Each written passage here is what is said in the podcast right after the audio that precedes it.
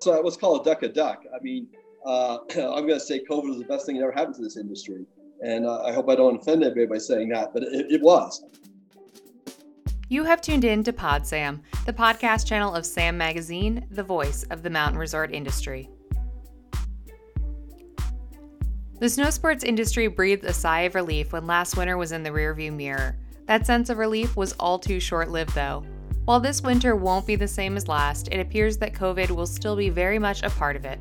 The good news? For most operators, the COVID operations manual for winter is already written. The bad news? We need to take it out again and maybe add a few notes. On this episode, we will look ahead to the upcoming season and learn what mountain resort operators from across North America are planning as of now. This huddle conversation was supported by Doppelmayr. We'll start the discussion here with SAM publisher Olivia Rowan. So, uh, we're going to get started here. I'm Olivia Rowan, publisher of SAM Magazine, and joining me today is SAM's editor, Dave Meeker. So, Dave, we're going to head to you next. Yes, it is August 30th, and winter is still months away. But a major contributor to the industry's success last winter was we started planning and sharing very early for what we knew was going to be a strange winter. As the pandemic continues to surge, it's time to start those conversations again as we prepare for what appears to be yet another strange winter for many of the same reasons as last, but with some additional twists that may further complicate things we have a winter of COVID operations under our belt and resources like the Huddle and NSAA Ski Well, Be Well guidance. So it's not uncharted territory. But we have a but. Um, as you will hear in, in the next hour from our panelists, the complex challenges heading into this season, uh, as we know, are around masks, vaccines, labor shortages, um, fatigue, and meeting the demand. Take, for example, um, something that popped up last week that we were sort of concerned about, which was the FAA was posting a PSA last week called Unruly Behavior Doesn't Fly, which said of the 3,988 reports of unruly behavior on airplanes so far this year, 2,928 were related to masks. In a normal year, they only get 150 formal cases of bad passenger behavior we should take note of this. And should we be ready for the same divided public to show up at our resorts? How will this play out for our staff and the customers? And without cover of mandates, will resorts align together regionally or with other businesses in the community? Or will you follow the lead of a growing list of corporations putting forth mask and vaccine mandates?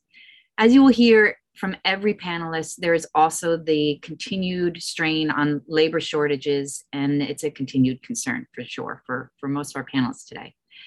But we face these challenges knowing we have done this before, and the things that worked for us in the past are still at our disposal. Things like strong relationships with our health regulators, and knowing that skiing and riding are now proven low risk activities, and that more than half the US population are fully vaccinated, and we have time to prepare. So we should also take a moment to acknowledge the incredible advancements for our industry, the better guest experience for many, and during and doing more with less. We've done that for sure, and um, long overdue technology advancements. We're just to name a few things we can feel good about. And we're a resilient bunch, and we'll figure it out. So let's start our huddle with Kelly Pollock, who's the president and CEO of NSAA. Kelly, thanks for joining us. So. Uh, last winter, ski areas had a variety of resources and state and local mandates to guide their operating plans, including NSAA's Ski Well, Be Well campaign and COVID playbook. There seems to be less appetite from government in many states to reinstate mandates, uh, but operators have expressed a desire for guidance as we approach COVID winter number two. So, what is NSAA planning to provide for this coming winter to help ski areas? What are you guys working on? Thanks so much for the invite. We are definitely as the title says, dusting off the playbook. We actually have a playbook on our website, summer and winter. It's basically A to Z. If you're looking for something at your ski resort, you can look it up by um, alphabetically and it gives some COVID best practices, some COVID guidelines. So we'll be dusting that off. Right now, we're working on content um, regarding vaccinations because what we're hearing from some ski areas is like, how do we talk to our staff? How do we talk to the guests when we open for winter? So that's what we're working on. And hopefully everybody is encouraging vaccinations because that's our best way out of this. So we don't have to have this discussion again when the next season, season is upon us. But we'll have that, um, we'll have that for you. Uh, I did an informal, extremely informal poll at the Midwest Ski Areas Association um, event at the keynote in the morning and ask people if they're if they have mask mandates i mean vaccine mandates at their ski areas and basically nobody raised their hand.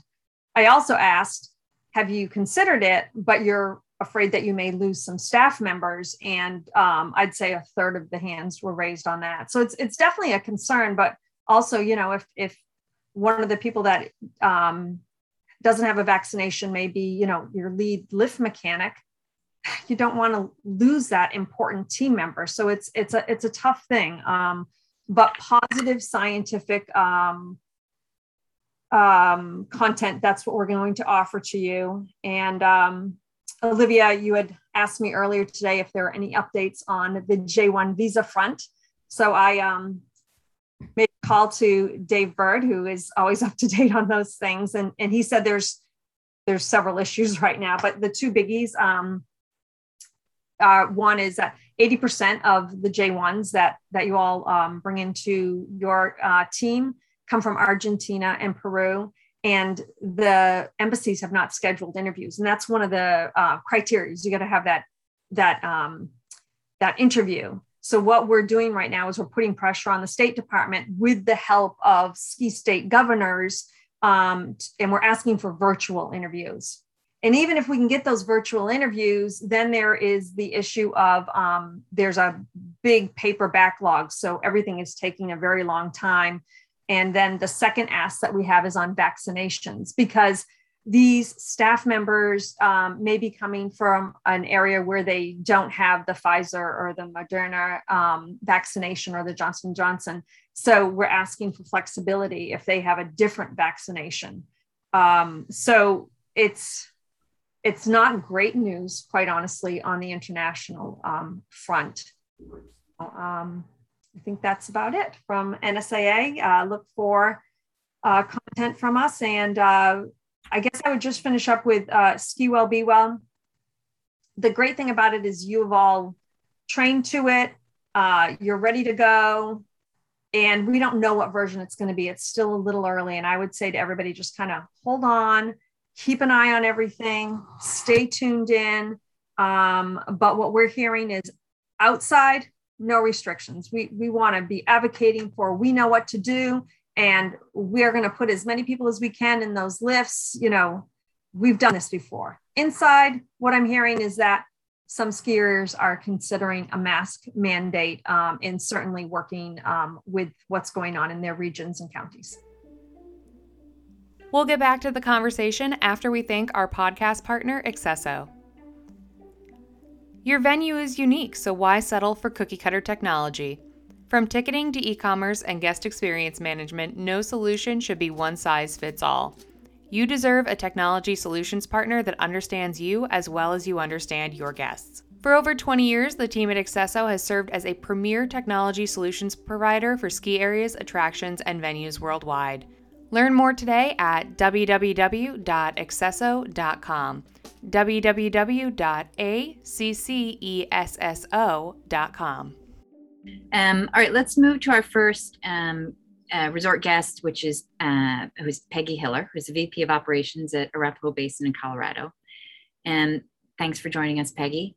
Uh, last year, um, you and I discussed. Last year, you had um, mask mandates and guidance from your local county. But you had mentioned this year, as Kelly was saying, there seems to be less appetite for mandates from Governor Polis. And um, and where does A Basin stand at the moment around masks and vaccines? Yeah, thanks for having me. Um, so I would still say that's true.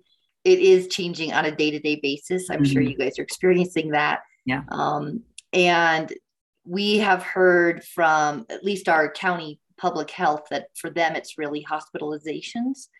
And we have capacity in our community's hospital um, to whatever extent if we have um, very sick individuals in our hospital because um, our hospital's not got the full breadth and depth of um, facilities they do ship people down to denver primarily. So um, but that was really what we keep hearing loud and clear from our public health and um, county commissioners here is that hospitalizations is really what's going to move the needle. Now, I mean, just like Kelly mentioned, we really, really believe that vaccination is the way out of this. And we have continually, since vaccinations have been available, pushed that, um, encouraged that, um, made lots. We even had a vaccination site. Maybe you guys heard last spring when we were open um, on our in our parking lot. You could get a vaccination and then go get a beer in the bar um, kind of event. We had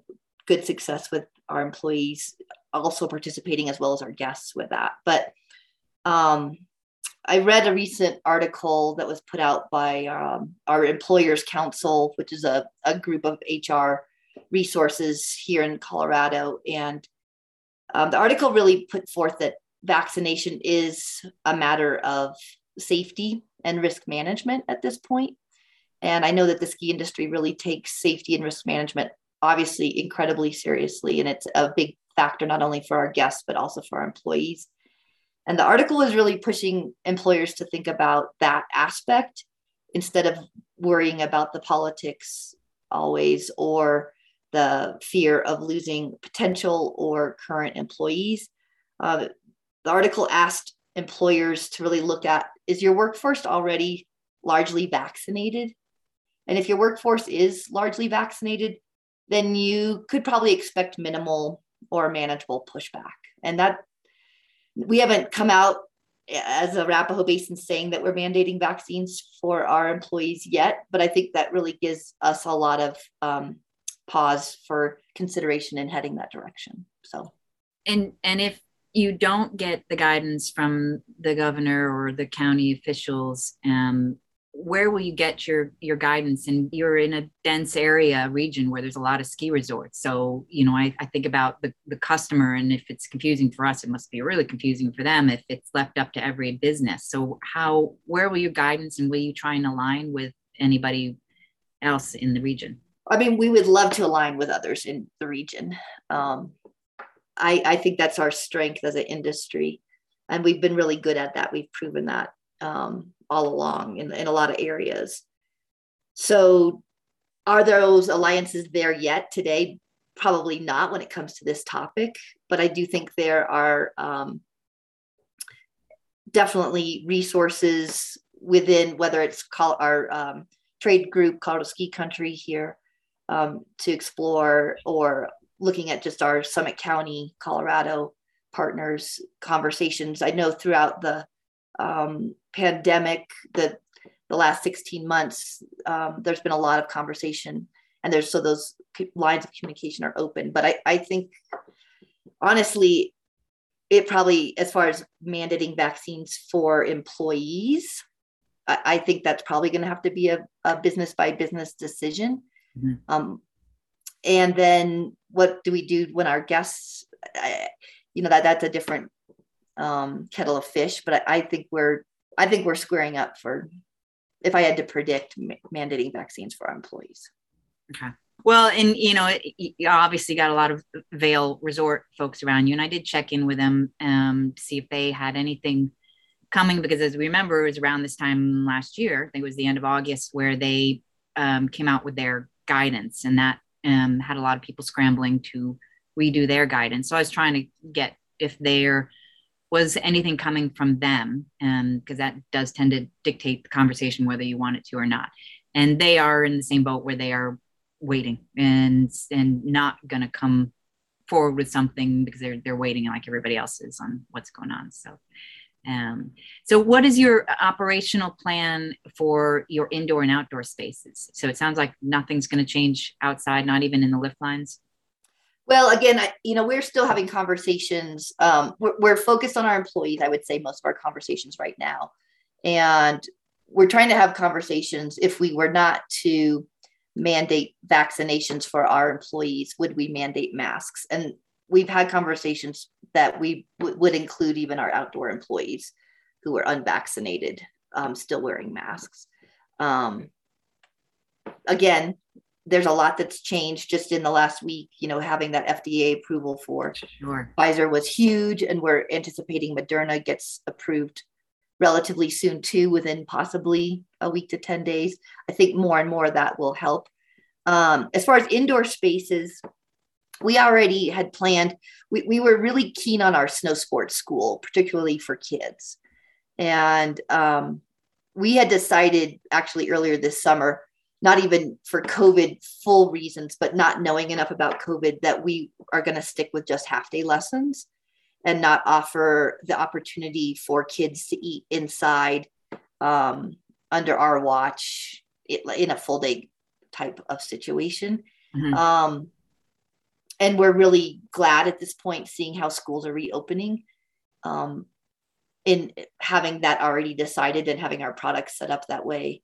Um, I'm not saying that's the way everybody should go, but that was a decision that is helping us be able to better attract or talk to our instructors um, I foresee, since kids cannot get vaccinated at this point, that we would include masks whenever they are doing bathroom breaks inside or or warming up or that kind of thing. So that's as far as we've gotten to indoor spaces. I think restaurants, um, we are leaning heavily on still public health. Um, and I feel like there's still time there at this point. Um, and just finally, the the staffing shortages you said um, mostly around F&B, um, and you have a pretty healthy J1 contingent that you're hopeful for. So when you hear Kelly's update, you know, do you have a, you have a contingency plan or? Um, no. I mean, the contingency plan is, of course, to try to find, if we couldn't get J1s, we, we've got the housing for J1s. Right. So I guess our fallback is, and in our community, I'm sure like many other resort communities, housing is is a huge deal right now as well. So I hope we would have enough time to pivot and backfill. Um, but I, I think food and beverage is going to be the very trickiest. I do feel that the ski industry is not alone in that, though. Yeah, yeah. I think we've seen um, restaurants, unfortunately, and, and other hospitality areas that rely on food workers.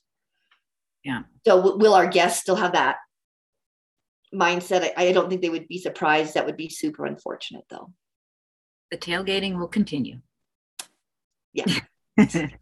uh, thanks so much, Peggy. Yeah, thank you, Peggy. Uh, next up, uh, we are joined by John DeVivo. John DeVivo is the general manager of Cannon Mountain and Franconia Notch State Park in New Hampshire.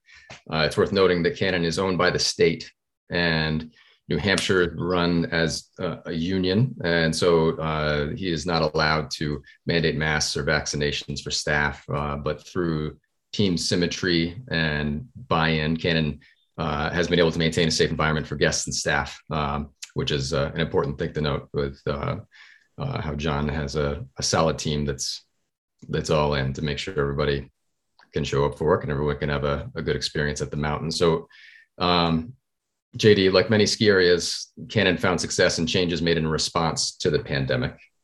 Can you tell us what changes you've made that will factor in this winter and what other kind of additional changes that are related uh, do you have planned? Yeah, thanks for having me. Um, you know, again, last year we actually did have that. Uh, I, I, wouldn't even say soft mandate; it was a pretty firm mandate regarding uh, masking anytime you're around people, anytime it lifts and, and, whatnot. That came through the New Hampshire governor's office as written by Ski New Hampshire as a, uh, as a board and submitted to the governor's task force on reopening the economy and such. There's no mandate in place right now relative to capacities or masking. I'm not so sure that there will be, um, but of course we will follow state guidance. And uh, we talked last week about uh, the fact that the Ski New Hampshire Board of Directors has discussed all spring, summer, fall this year to date, um, when we will put pen to paper and start drafting proposed guidance to submit to governor's office and or the task force and DHHS within the state. But any such mandate regarding uh, masking, vaccinations, this, that, and the other thing would come from the governor's office. Um, so we'll see how that goes. Last year, uh, we did a great job with uh, managing our ticketing and our numbers versus expected season pass usage, and we'll continue to do that. You know, we uh, rather than calling it a capacity issue, it's really more of a managing what you're selling on a day-to-day basis versus what you know is already going to commit. Last year we took a little while, but we settled in at uh, essentially a, a two to 1.2 ratio. You know, we knew that if we were selling 1,200 tickets, for example, we were going to have 2,000 pass holders on the property. We never exceeded 32, 3,300. Everybody had plenty of space outside on, you know, a three, four, 500 acre footprint. Everybody was happy with that. We'll continue to take a look at how that rolls this year. I think we'll probably bump that threshold number up maybe to about 35, 36. We'll see how it goes. And, and a lot of that will depend upon what we're allowing indoors at any given time. And uh, I think we'll do pretty well with that. Online sales, of course, on weekends and holidays, there was plenty of room uh, throughout the midweek days. Uh, but the weekends and holidays, like I say, you know, we were very careful heading into last season. We started out by selling 150 tickets a day. And that was mind blowing at the time. And, uh, you know, by season's end, again, we joked that on day 120, we'd be ready for day 121. We got up to, uh, I think, 1250 was our high threshold, knowing that we would see about 2,000 pass holder usages. And uh, so online sales, of course, and that was new for us. Uh, we hadn't done it before. We held off essentially as long as we could. Cannon was about freedom and uh, and being able to roll up. And you know, we love everybody. We'll take anybody but uh, it worked out very, very well. We went live on December 11th and we opened on December 12th. so imagine how that first four to six weeks went as you're managing your online store. Seamless, um, seamless, right?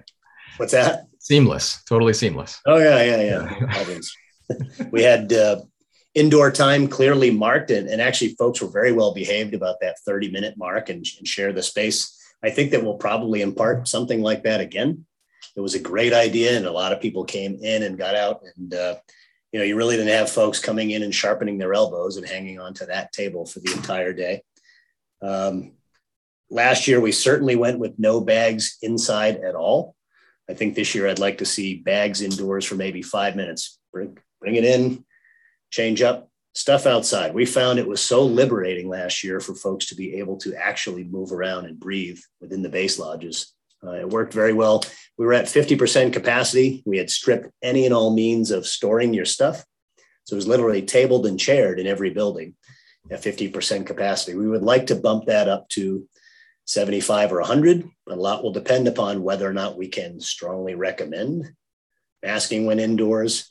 Uh, if there will be any type of mandate for masking indoors, we're going to go ahead and spend probably 40 or 50K to build uh, a bag storage room or building. We haven't done that before. That that'll be a Cannon life changing event type of thing, and that'll be built such that uh, you know either the giant North Face backpack that holds 30, 40 pounds of gear will fit in there, or a couple of the large version of the trans packs will fit in there. We want to make it cost efficient for our guests, but we also want to be able to pay for it within a year and a half, two seasons time. I think that we'll see that for sure, and we're talking about probably 450 to 500 cubbies or, or bag spaces, if you will, you know, outside, I see us certainly embracing the be free, ski and ride, get yourself some fresh air mentality. You know, I don't think that uh, we have any particular magic bullet when it comes to anything developing, anything when it comes to developing guidelines or, or any mandates or, or, strongly recommended language or whatnot. It is good to have strength in numbers, uh, as Peggy had mentioned before. We're a pretty strong group within Ski New Hampshire. Uh, we feel like we've got a pretty good grasp of what's happening. We do have the good fortune of having a governor whose uh, whose family has been in resort ownership, so they certainly get it from that perspective. And uh, you know, we leaned on each other fairly well last year. I think so. Dave, last week you mentioned something that I wrote down, and I think it is important to show consistency across the ski New Hampshire landscape, but not homogenization. You know, and, and Olivia, I know you mentioned uh, you know Vail came out with all of their stuff we didn't change a thing. 70 to 80% of what they were talking about made perfect sense here, but another 20 to 30% made no sense here. And so we, we drafted what we needed to draft in order to run this ski area and to fit within the Ski New Hampshire guidelines that we all came to agreement on. And I think we'll continue to do that. So there's a lot of unknowns right now, but realistically, as you head into this season, I think you have to have at least three sets of plans. One is pre COVID operations. The other one is post COVID operations, and the other one is the hybrid model, or, or I should say during COVID. The other one is the hybrid model. And I think you'd be awfully naive to think we're not heading into number three, sort of a hybrid model. Yep, I think that's the that's certainly the path that we're uh, appears as though we're on. So um, you know, you just talked about some of the things that were successful for for Cannon last year. Yeah, you know, Uh, we'll, from a and- from a messaging perspective, we loved the ski well, be well. Uh, we did a lot of know before you go Mhm. in New Hampshire, and uh, we'll certainly hang on to that stuff as well. at Cannon specifically, um, there was uh, you said that visitation was pretty much on par with 2019, uh, despite you know the, the challenges of the season. But Yeah. uh, you know you took some revenue hits, and you know with the loss of summer tram business and F and B and retail were down, et cetera. However, uh, through uh, belt tightening and and doing more with less staff and customers actually paying full price, uh, the bottom line wound up in in pretty good shape uh, when all was said and done. Now, so is that a sustainable approach as we head into the season? Is that like what kind of changes do you would you like to see made in order to make life easier for guests and staff? Um, and uh, just to, to try to maintain that success from a, a bottom line standpoint. Yeah, I think uh, you know from a from a sustainability perspective, it would be damn near impossible for us to continue along the line of of wishing you had another twenty percent or twenty five percent more staff Hmm. uh, fill the ranks, especially because eventually we will come out of this and and and crowds will return on a very regular basis. You know, we did. Uh, we did have a pretty good year financially, probably one of our top 10 for, for the fiscal year. And that was despite losing say a million and a half to two million in ticket revenue and associated revenue by not running the tram starting last July 1 through the end of October. Um, you know, the belt tightening, we're always trying to find another 5%. Can, we know that we can always be a little bit more efficient from a cost perspective, and that's fine. Uh, full price ticketing, what a concept. Now, if we can all stick together on this stuff, we might all continue to be successful. That's a plea to the entire group listening out there. Full price ticketing is absolutely okay. Uh, give them some other programs to figure out how not to pay full price, but let's not make that strategy A1. Uh, but when it comes to a staffing model, I wouldn't want to go through several years of what we've been through thus far. You know, we did it by design last summer. We were used to it heading into the winter. We were able to make several operational tweaks that made uh, that made sense and, and allowed for fewer staff members. But again, let's face it, you're going to need what we what we didn't need in the ticket office, for example, we needed out there as an ambassador force to have put a kind of a front, fresh face on the organization. And can you please mask up and please hold it to 30 minutes indoors and whatnot. So we didn't find that we could run it with a lot fewer people. And I think we need to go out there and, and figure out a way to kind of recapture some of that labor force, which is a little disconcerting. You know, as you look around everywhere, raise your hand if you haven't gone somewhere and found that there's a disturbing lack of personnel that's out there. And uh, so, yeah, we're we're chatting internally already and have been for probably the better part of five months now uh, about what's the plan of attack if we do head into this season and we're down 20 to 25 percent on our labor force again. Found the magic bullet yet on that one. We'll let you know if we find one you, you, you were asking about uh, team member buy-in and, and whatnot. And I say, you know, when things are recommended but not mandated, it's important that we, as a team, we find great symmetry and unity on the Cannon side at, at following those strong recommendations. um, we are a union shop, so to speak. I cannot mandate vaccinations. I cannot mandate mask usage. We've got a great family here. I mean, where's Tim Barnhorst from uh, from Mountain Guard? Now, Tim is actually one of our ski race coaches, works for a completely separate company, but is here as an affiliated partner as one of our race coaches.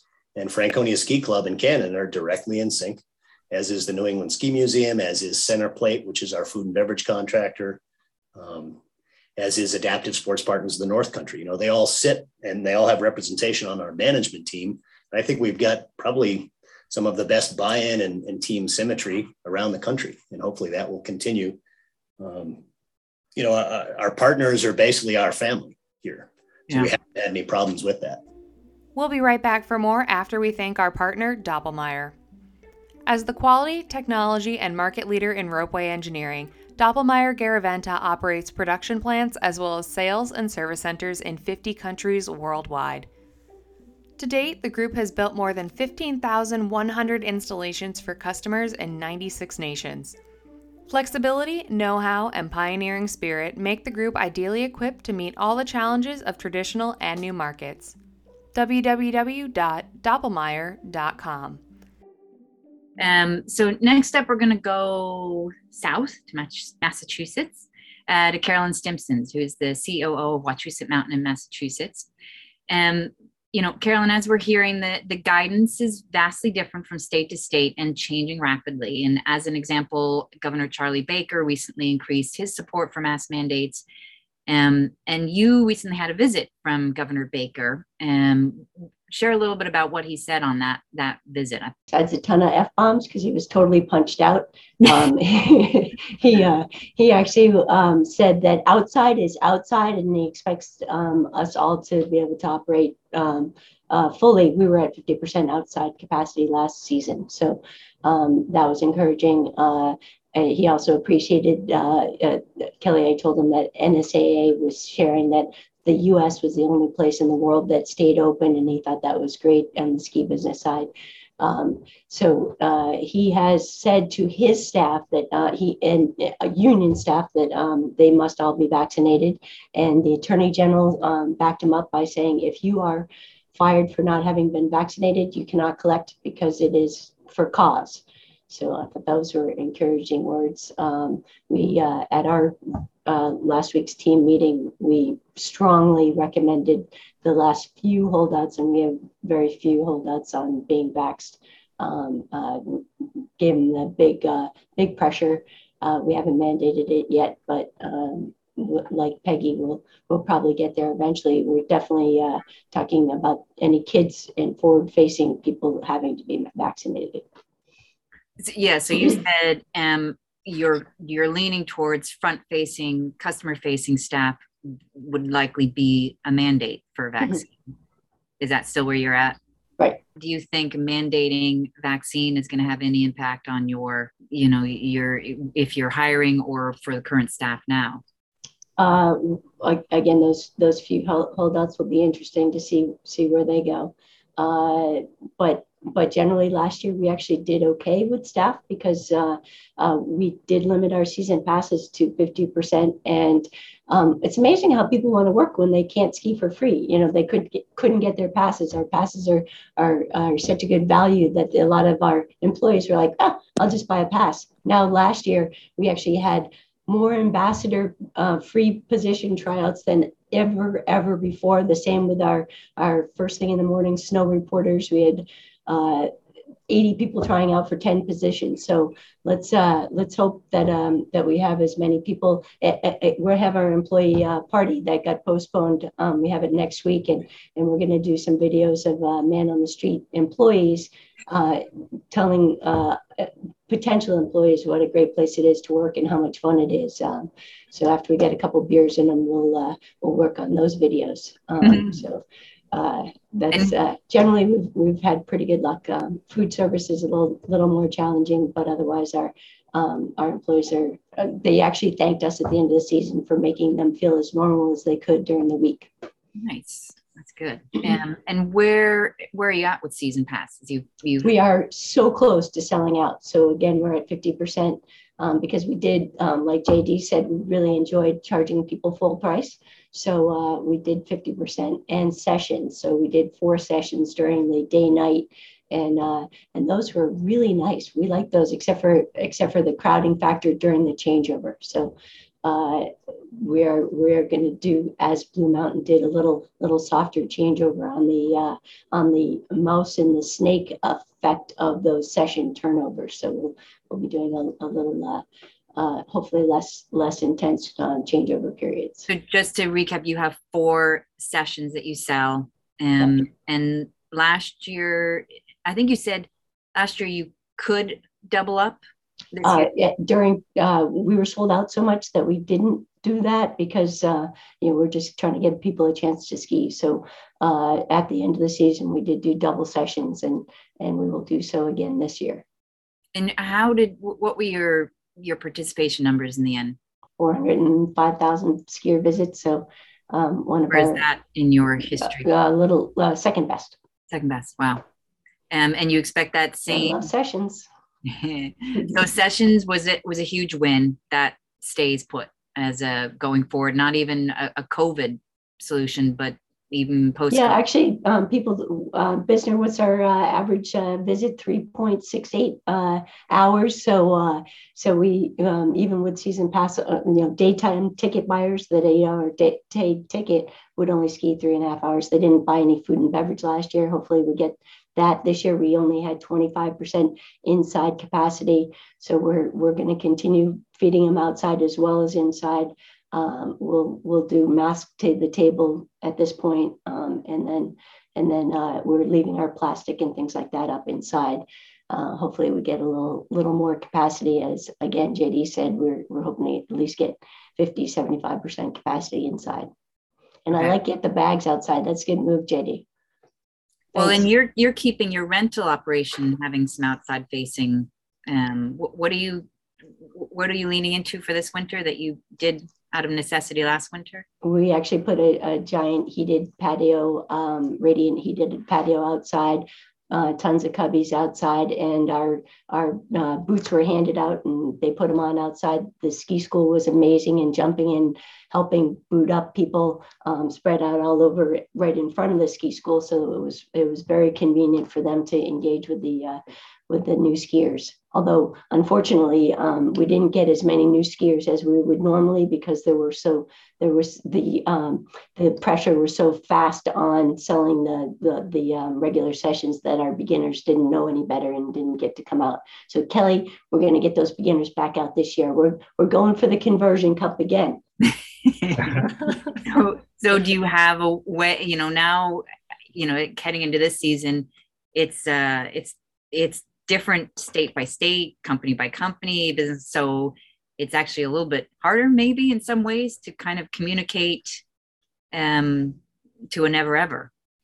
It is for sure, and uh, and but we are going to be doing uh, a lot to to um, communicate within you know the Instagram, Facebook um, uh, way of uh, advertising and just getting uh, the word out through their friends and family. That's uh, that's been super successful uh, for us in the past, and and we'll keep pushing our uh, our friend uh, learn to turn through um, friends and family.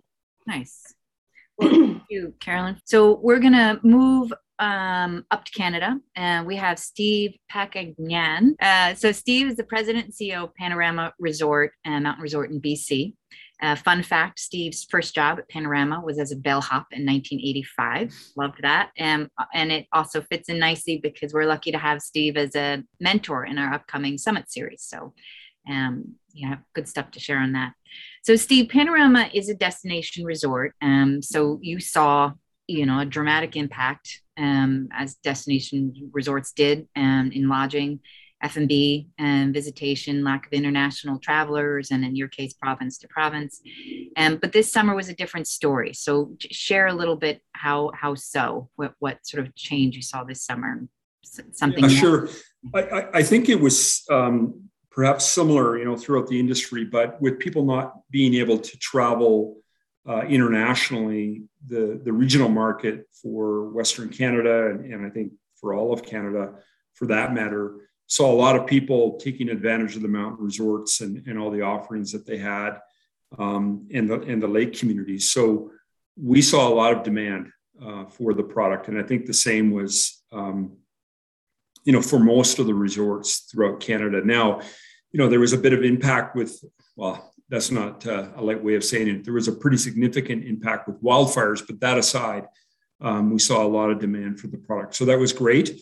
Um, the challenges uh, that we experienced, not unlike the rest of the panelists, was um, you know staffing and labor. So lots of demand, but not um, enough people in, in certain areas across the resort to be able to meet the demand. So one of the things that you know we saw us having to do uh, was actually turn off the res center during some peak demand periods nobody wants to do that. Um, certainly has a, a, bit of an impact, but it, it, allows the staff to have a bit of a break. And when you don't have um, enough of those key people in, in certain areas, it helps take the pressure off of them and allows them to continue to be engaged and, and most importantly, engage with our customers going forward.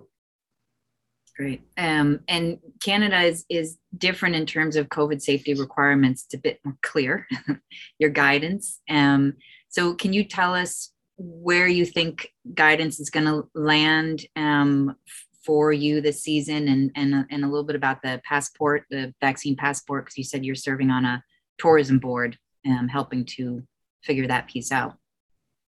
Yeah, we've got um, some of our key folks. Uh, Ryan Stimming, who's our risk and safety manager, has been advising in certain areas. And um, the passport program, I think, is going to be um, helpful and, and also perhaps you know another challenge. So you think back to last winter, where our frontline staff were really challenged with having to you know make sure people um, respected and, and, certainly adhere to the to the guidelines with masks being you know being the biggest one. Well as we move forward i think it's very positive that we've got proof of vaccine. So in british columbia starting september 13th i believe there will be a proof of vaccine required to go into public indoor spaces. And uh, although we welcome that i think you know the big challenge is you know the, the devil will be in the details and the logistics around that and again, you know, asking some of our frontline staff now to be really um, quote unquote bouncers, you know, at the door to uh, ensure that these people have this proof of vaccine and, you know, how they deal with, you know, any conflict that might come forth. I think that'll be a bit of a challenge. But in the same breath, I, think it moves us, you know, closer to having more of the population uh, vaccinated if they want to come and enjoy these amazing resorts and, and recreate and be able to go indoors.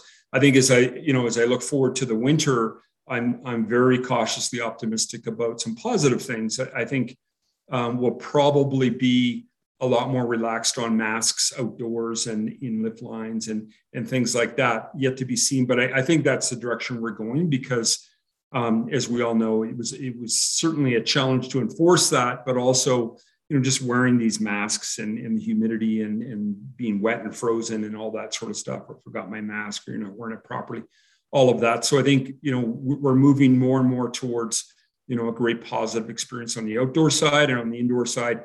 I think people have gotten used to, you know, having to arrive, wear a mask, sit down, take the mask off, and all the different things that we've learned along the way with, you know, new, um, as you would say, intentional processes and procedures going forward. So, going back to proof of vaccine, that's happening here in British Columbia. Um, a number of the provinces across Canada are starting to adapt that as well or adopt that.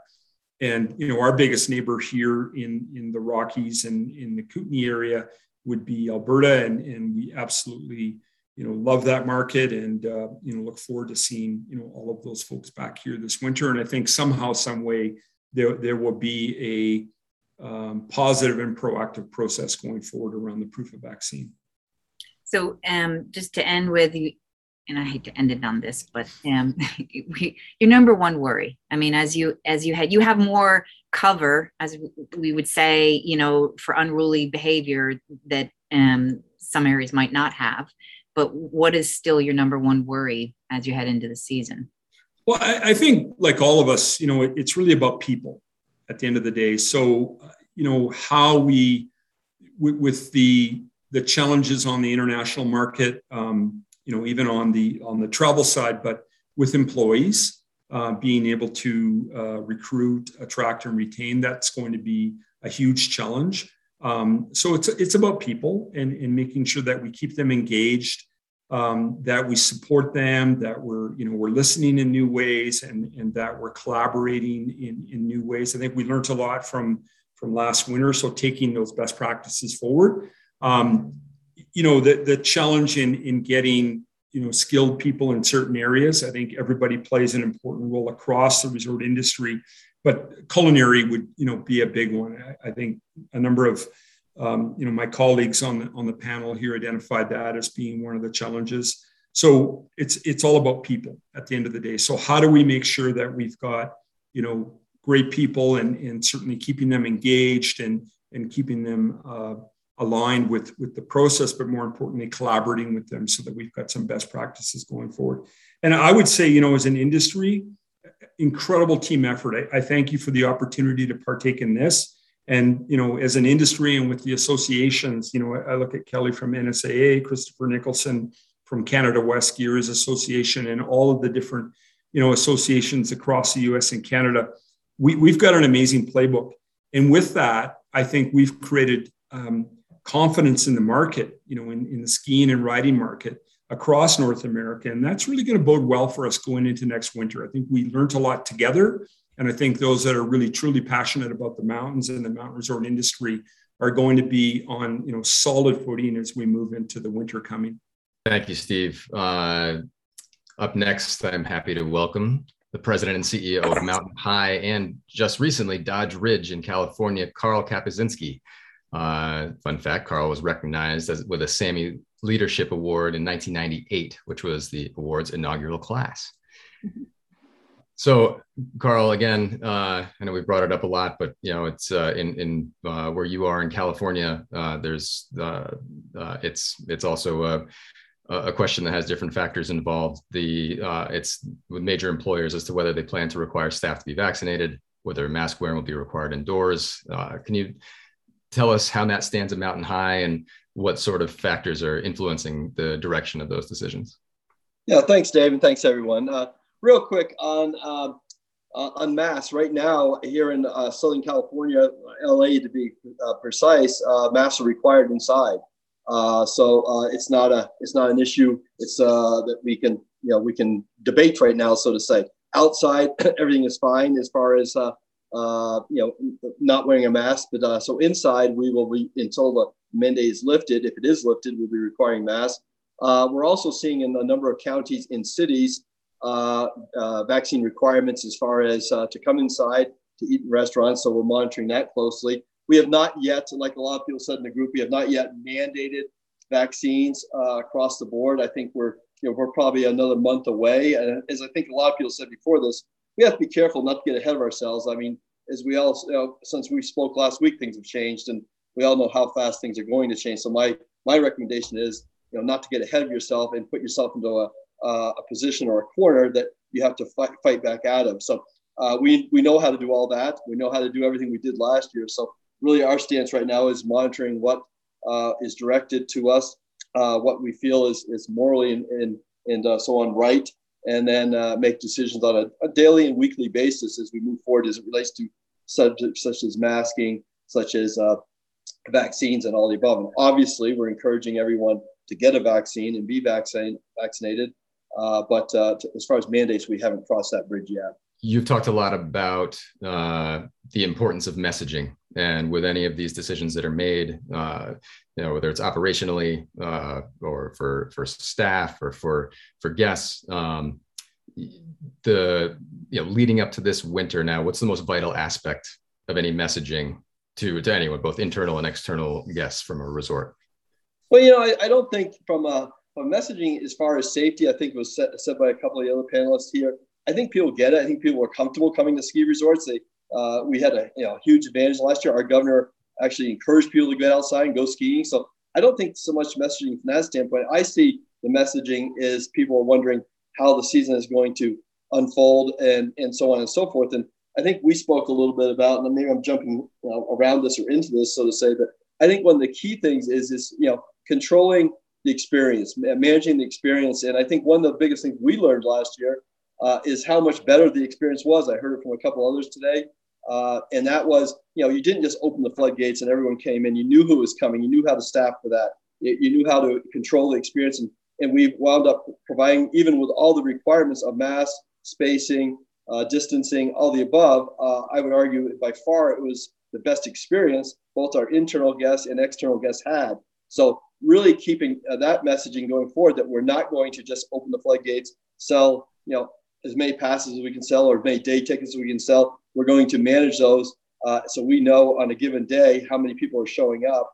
Uh, and that takes care of a lot of problems from a staffing standpoint, from an experience standpoint, a guest uh, uh standpoint. So uh, that's probably the biggest takeaway and the biggest messaging we're doing going forward is, hey, we're going to manage your experience no matter if there's COVID or not COVID going forward we're not going back to the old days of you know open the floodgates, open the doors, and whoever shows up shows up. So that's really the key. I, and I, I guess as a couple others did, I encourage the industry to really look at that and figure out how you how you continue to manage manage the experience, uh, which will then take care of a lot of the things we talked about today, uh, overcrowding, uh, you know, social distancing, uh, so on and so forth, and obviously uh, produce a better experience for the, the, the, employees you have, your internal staff, and your external uh, your guests. So that's really my main message of, of the day is controlling experience as you go forward, using what you learned last year uh, and just refining that. And forget COVID's here, not here.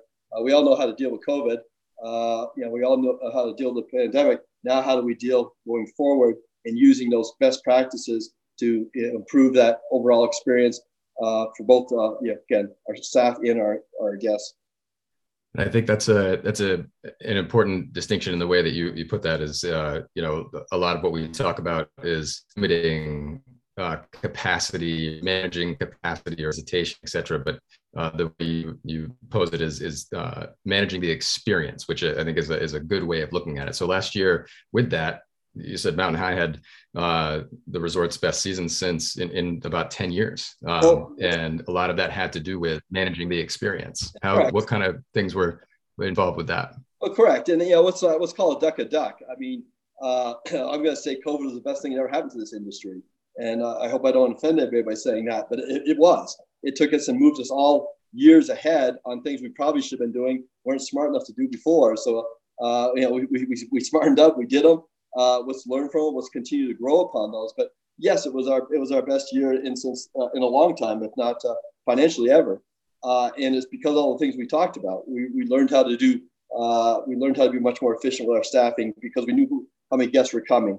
Uh, we knew we knew how to you know control our price points and and so on and so forth. So those are all things we want to continue and and again grow off of and learn. But you know the biggest thing I think going forward, you know, to, to answer your question is is basically, you know, we want to make sure that uh, we we we know what that experience should look like. We know how many people should be here. Uh, our staff knows how many people should be here, and we're not just going back to uh, again, just the the, you know, the the masses showing up. And the, the big advantage we had last year, and what I think really helped everybody was is that we were the only game in town, and that's you know, now it's building off that. Meaning you could go skiing, you could get a burger, you could get a beer. Uh, you couldn't go to movies, you couldn't go to bars, you couldn't go to uh, to restaurants or anything else. So now it's taking those experiences uh, and using a couple other people said that momentum and really capturing that and fine tuning it. But uh, I would not encourage people to get hung up on whether COVID's here or not here. I would say get hung up on what you learned, what worked, and refining that because that will work post COVID, in COVID, no COVID. Uh, so those are that's really my message is it's really working on the uh, you know the things we learned and not focusing on COVID per se, but focusing on the things that we did because of COVID that made us all better. I, I see a lot of heads nodding, Karl. So I, I think you struck a chord with folks. So um, we have a final guest here, um, Jonathan Davis, General Manager of Perfect North Slopes, Indiana. Um, Jonathan, you had your best season ever in terms of participation. You shared with us tremendous amount of beginners. You said uh, huge amount you saw show up. Um, so as you're heading, you know, first, um, you know, as you're heading in uh, to the season ahead, um, I think I first want to understand where you are with masks and vaccines because that's that's the little trickier piece here that we don't have the guidance we had last year. So where are you at with that? Sure um, we had the the benefit last year thanks to the national push and leadership uh, at nsaa to have this ulb well. We still have all those resources. Um, they were backed by the local and the state guidelines this year. Heading into the season it's a little bit more uncertain because the local and state uh, health authorities have not come out with any mandates. There are plenty of recommendations. So we're not alone in um, in companies who are uh, floundering a bit, who deal with the, the, the, public looking for a solid footing to stand on uh, going forward.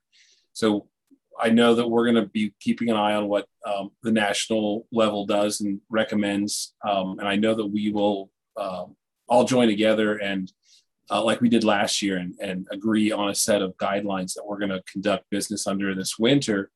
But in anticipation of what the specifics might be, we're left to the um, when in Rome a little bit. What's the the local and the regional expectations from our guests. And I would anticipate that um, the for us here in the Midwest, we're going to have indoor masking expected of our employees, uh, not mandated of our guests, and on the outside, um, probably no masking requirements. In terms of vaccines, that's um, the hot topic currently, and we don't have talk of mandating a vaccine yet. I would say if this national statistic is that 25% of the population is unvaccinated, meaning no shots, not, not even their first, I would think that that percentage is a little higher in the Midwest, just looking at where the um, all those that those data points lie. And we're just at a place with our labor pool that we we just don't want to exclude people from uh, the potential uh, labor pool when we know we're already going to have labor issues. Now, we're going to take in as much guidance and information in the next couple months as possible. That stance may or may not change, but that's where we uh, that's where we're currently at. And you know, um, you I'm talking about staffing up for the season. You said you know you last year you you're, you did you say you onboarded 94 percent of those that showed up which is an indication of you know our margins are not huge uh, for leftover you know a huge pool that you can pick from so how do you think that's going to play out this year with even more strain on labor shortages. Yeah it's a little scary watching especially watching the summer entertainment businesses. There's some locals in cincinnati that, is, that have limited their hours and even open late um, closed early and we don't want to do that. So we have just shored up an increase in our base rates uh, from two to four dollars across positions in our resorts. Um, we're hoping that with increased communication last year with schools, they were closed down to the internal job fairs that we were able to attend.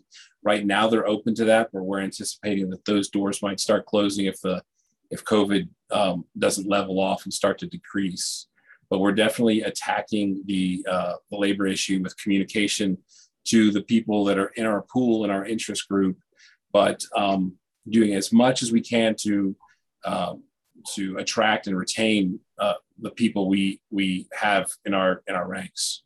Okay, and um, we talked about we asked you about your biggest worry, and um, you know you said it really was that the lack of trust that's out there. What tell us a little more about. It just you know last last year we did so we did so so good. There was everybody just wanted to come out have fun on the snow right? There was the 1% that didn't think we were doing enough and then 1% thought we were doing too much. And every once in a while they would meet and, and we'd have to you know separate them. But for the most part our staff was was pulling in the same direction. Our guests were pulling in the same direction. We were all on the same team going in the in the right way, the right direction. It seems like this summer, whether it's the issue of masks or vaccines or boosters, there there is a general lack of trust in authorities, whether be it the government or um, CEOs or pastors or scout leaders or principals at schools that this this this cloud of distrust is hanging around. You can you can see it if you're on social media enough and i try to stay away um, but th- that lack of trust is something that we're going to have to back you know we we have earned that over 42 years here in indiana and we're going to have to backfill and in some of those places where the environment has eroded that um, meaning that they've got we've got to communicate like never before we have got to get consensus with our full-time staff to pull in the same direction. And not everybody's going to agree on everything, but our, at least our full time staff has got to be united. Our seasonal staff has got to be united so that we can provide a united front for, um, just like we talked about, managing a, a fantastic winter experience on the snow, because that's what it's all all about. Um, th- that's that's our besides the labor issue, that's a Herculean task to build back trust that is constantly being eroded um, daily all around us. We're, we're all feeling that strain and worried for our staff who are on the front lines to take on some of that um, pressure. So, These problems are not new, but they are at the forefront of the challenges ahead, and the conversation doesn't end here. Join the community by subscribing to SAM Magazine and get six issues of content tailored to the challenges facing the mountain resort industry today. www.saminfo.com slash subscribe. Thank you to our partner Doppelmayr for their support of this huddle conversation and Accesso for supporting this podcast. Our theme music is by Breakmaster Cylinder. The Pod Sam advisor is Alex Kaufman, the Wintry Mix podcast guy. I am Sarah Borodaeff, and thank you for listening to Pod Sam.